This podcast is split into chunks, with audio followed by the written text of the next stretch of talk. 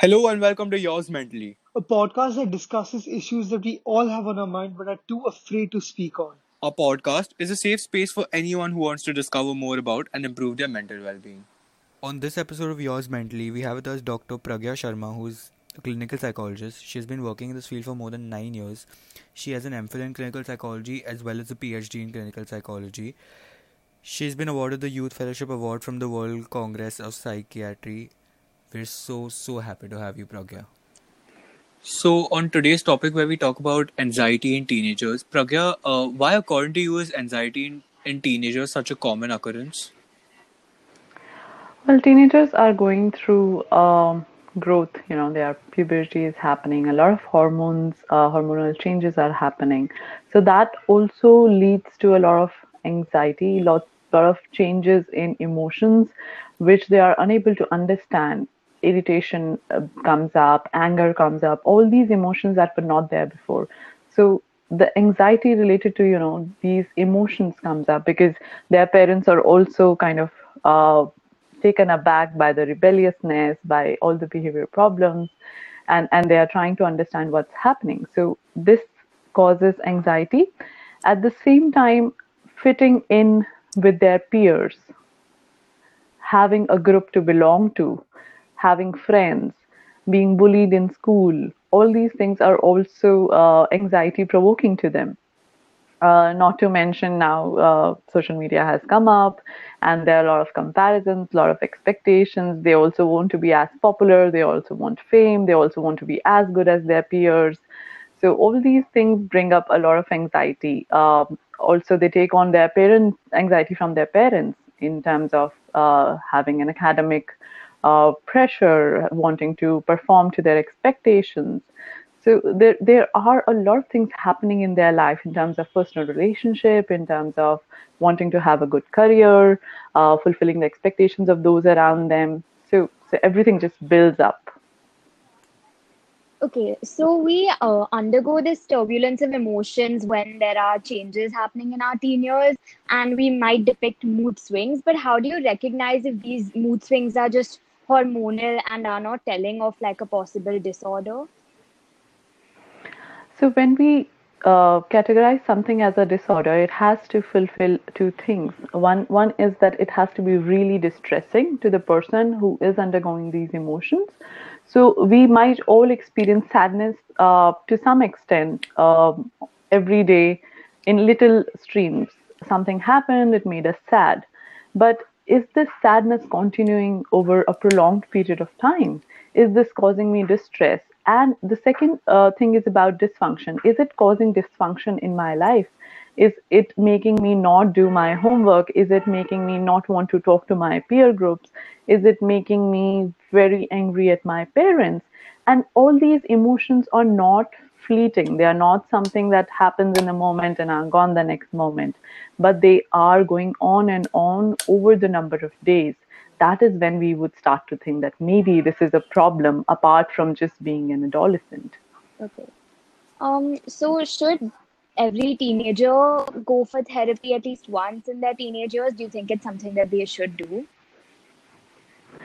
I, I wouldn't say that therapy uh, has to be something that they have to uh, go through, but going to a psychologist or a clinical psychologist for a session or two might help them understand what is happening within their bodies in terms of the hormonal change might help them know how to adjust to the changing environment around them how to adjust to the expectations of peers and parents and teachers so just to know how to work through these feelings that are coming up for them.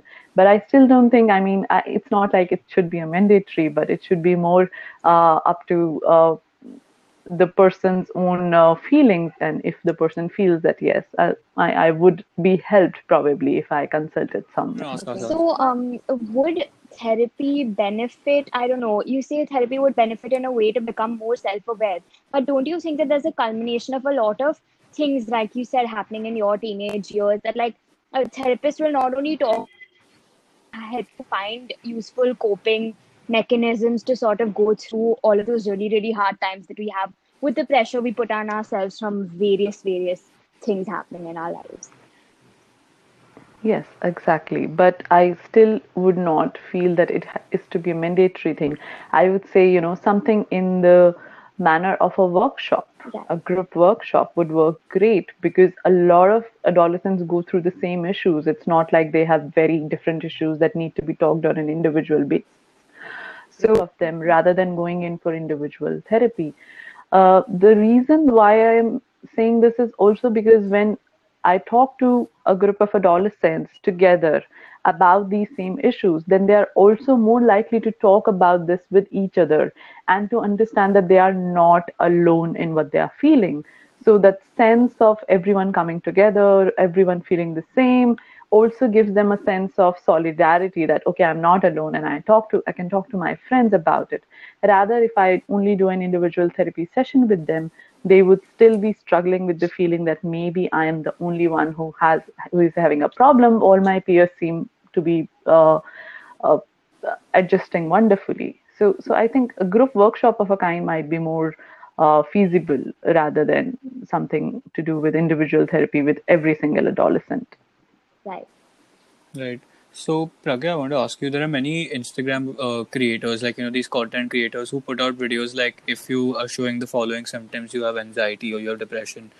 And most of them are not licensed therapists. Uh, they're not, they don't even have a psychology background. So, do you think these people have uh, a sort of an impact on teenagers, which maybe, you know, even though they don't show those symptoms, they manifest into, you know, having those symptoms. Does it become like and self fulfilling? Like, I understand what he's saying. Do yeah, you feel like you're having it even though you might not, just because it's what you see everywhere? so yeah, So, so I'll tell you something. There's Uh, medical students start studying medicine in, in MBBS. There's this phenomenon called the medical students disorder. So whenever they are feeling, whenever they're reading something, they're like, I think I have this disorder. I think, you know, I feel this and this and this, and, and I have this disorder. So that happens to a lot of us, and which is exactly why looking up symptoms of a disorder on Google is something I would never recommend someone because what Google shows up is the disorder which has the best SEO. Mm. It's not about your symptoms, it's about what has the best search engine optimization.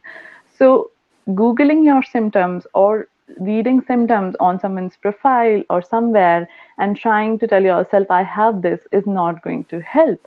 If you really feel that you have this, then it's better to consult a professional in that field to check. That's that's the best thing if you want to do. If you don't want to do that, at least don't make yourself feel that yes, you're anxious. Anxiety is a very common phenomena, and anxiety is there for a reason. It is it has evolved from a you know old age from a very long time because it, it serves a purpose. For example if i am never anxious i will never study for an exam. Why would i? Why would anyone? It's only that anxiety which makes us feel that i have to study for this exam or an anxiety that might tell me okay i have to not do this particular thing because it's dangerous for me if i was not fearful of anything at all then i'll be bitten by snakes and whatnot so anxiety to a certain extent is common and normal. It is only a problem when it becomes something so problematic that you're not able to function in your daily life with it. So, so you have to understand the difference. We all go through anxiety at some point of the time or another, going for interviews, uh, studying for an exam, all these things. Everyone has anxiety, and that's normal. But if it doesn't let you uh, perform an exam, if it makes you uh, feel that I have forgotten everything that I have learned and I can't write down anything now and my page is completely blank, then it becomes Kind of like in the Yerkes-Dodson law, where you have to be stressed to a certain extent to perform a certain amount. Yeah. exactly. So Yes. uh, there's immense value in the the kind of elementary support anybody, but in this case specifically teenagers receive when they talk to somebody about their mental health concerns. So what are some things we can say to our friends to offer that kind of support? Because we obviously don't have the knowledge that a licensed therapist would. So what are things that we can say that can help them feel better or help them hopefully do what might benefit them most? I think the first thing is to normalize what they're experiencing, to let them know that they're not alone, that a lot of uh, peers are going through the same things. Uh, for example, right now in COVID, it's it's very important for everyone to understand that uncertainty is there for everyone and no one is doing good even though the social media might show you everyone is baking or making the most of their time learning 10 different languages and what not. But the truth is everyone is trying to just go through every single day. So social media is not an indicator of reality. There are people suffering. There are people who are just trying to be okay with everything that's going around them. So telling them that they're not alone is important. Asking them if you can help in some way is important because sometimes they just don't know who to go to. They don't know who to talk to. So just offering support offering an ear to listen. That's really good enough because sometimes people just want to be heard out. They don't want solutions to their problems. They would just want someone to listen to what they have to say. And the third thing is that you can also tell them that it might be helpful for them to seek professional help. And if so, then you might need to tell them that there is no stigma, there is no taboo, it is all right to go to a mental health professional as you would to a doctor for your physical health needs, and that it's completely all right. So I think just doing these three things in terms of normalizing it for them, uh, telling them that you are there, and for them to seek professional help should okay, be a good so can start. I just ask you a follow-up question about this? If suppose they confide in you about something and they and it's something really serious, but uh, they tell you that oh you can't tell my parents or whatever, you'll break my trust. You, I mean, what what does one do because we're practically the same age it's not like we have an immense amount of knowledge to guide them through something so monumental so what steps do we take to help them out of that situation uh, even in a clinical psychologist, even in our profession, we talk to clients constantly about privacy, constantly about confidentiality. But even at the outset of our sessions, we tell them that there are a few times where we will have to break this confidentiality because of the serious nature of the problem or because of the law. And some of these things uh, involve uh, the person being suicidal, the person being homicidal, and when someone else might be in danger, when the person is abusing the other in some way. All right. So we do have certain rules where we will break confidentiality. So I think even with your peers, with your friends, you might have to assess that this is when I might have to break my friend's trust because this is in my friend's best interest. So if the person is suicidal or harming themselves or abusing someone uh, else then you might have to break their trust and they will not get you in that moment they will completely feel that you have broken their trust but once they are able to see the situation from an outsider's perspective or after a couple of months a year i don't know how long but they will understand why you did it all right. Uh, so, Pragya, what kind of environment do you suggest that schools and households should create to promote good mental health? A place where a person feels safe is important. A place where a person feels that they can talk about whatever is happening is really important. So, just these two things will take care of a lot of problems that a teenager or a adolescent feels. Because if they feel that they are in a safe space and they can talk to anyone when something something happens, for example, bullying happens really often and even more so now with the online bullying that's happening.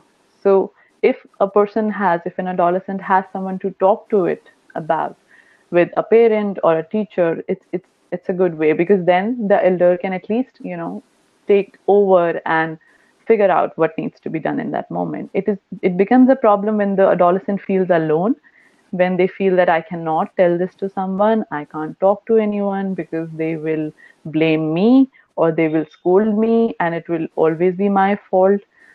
So, the environment that needs to be built is of trust that whatever you say, we will trust you. Whatever happens to you, we are here for you.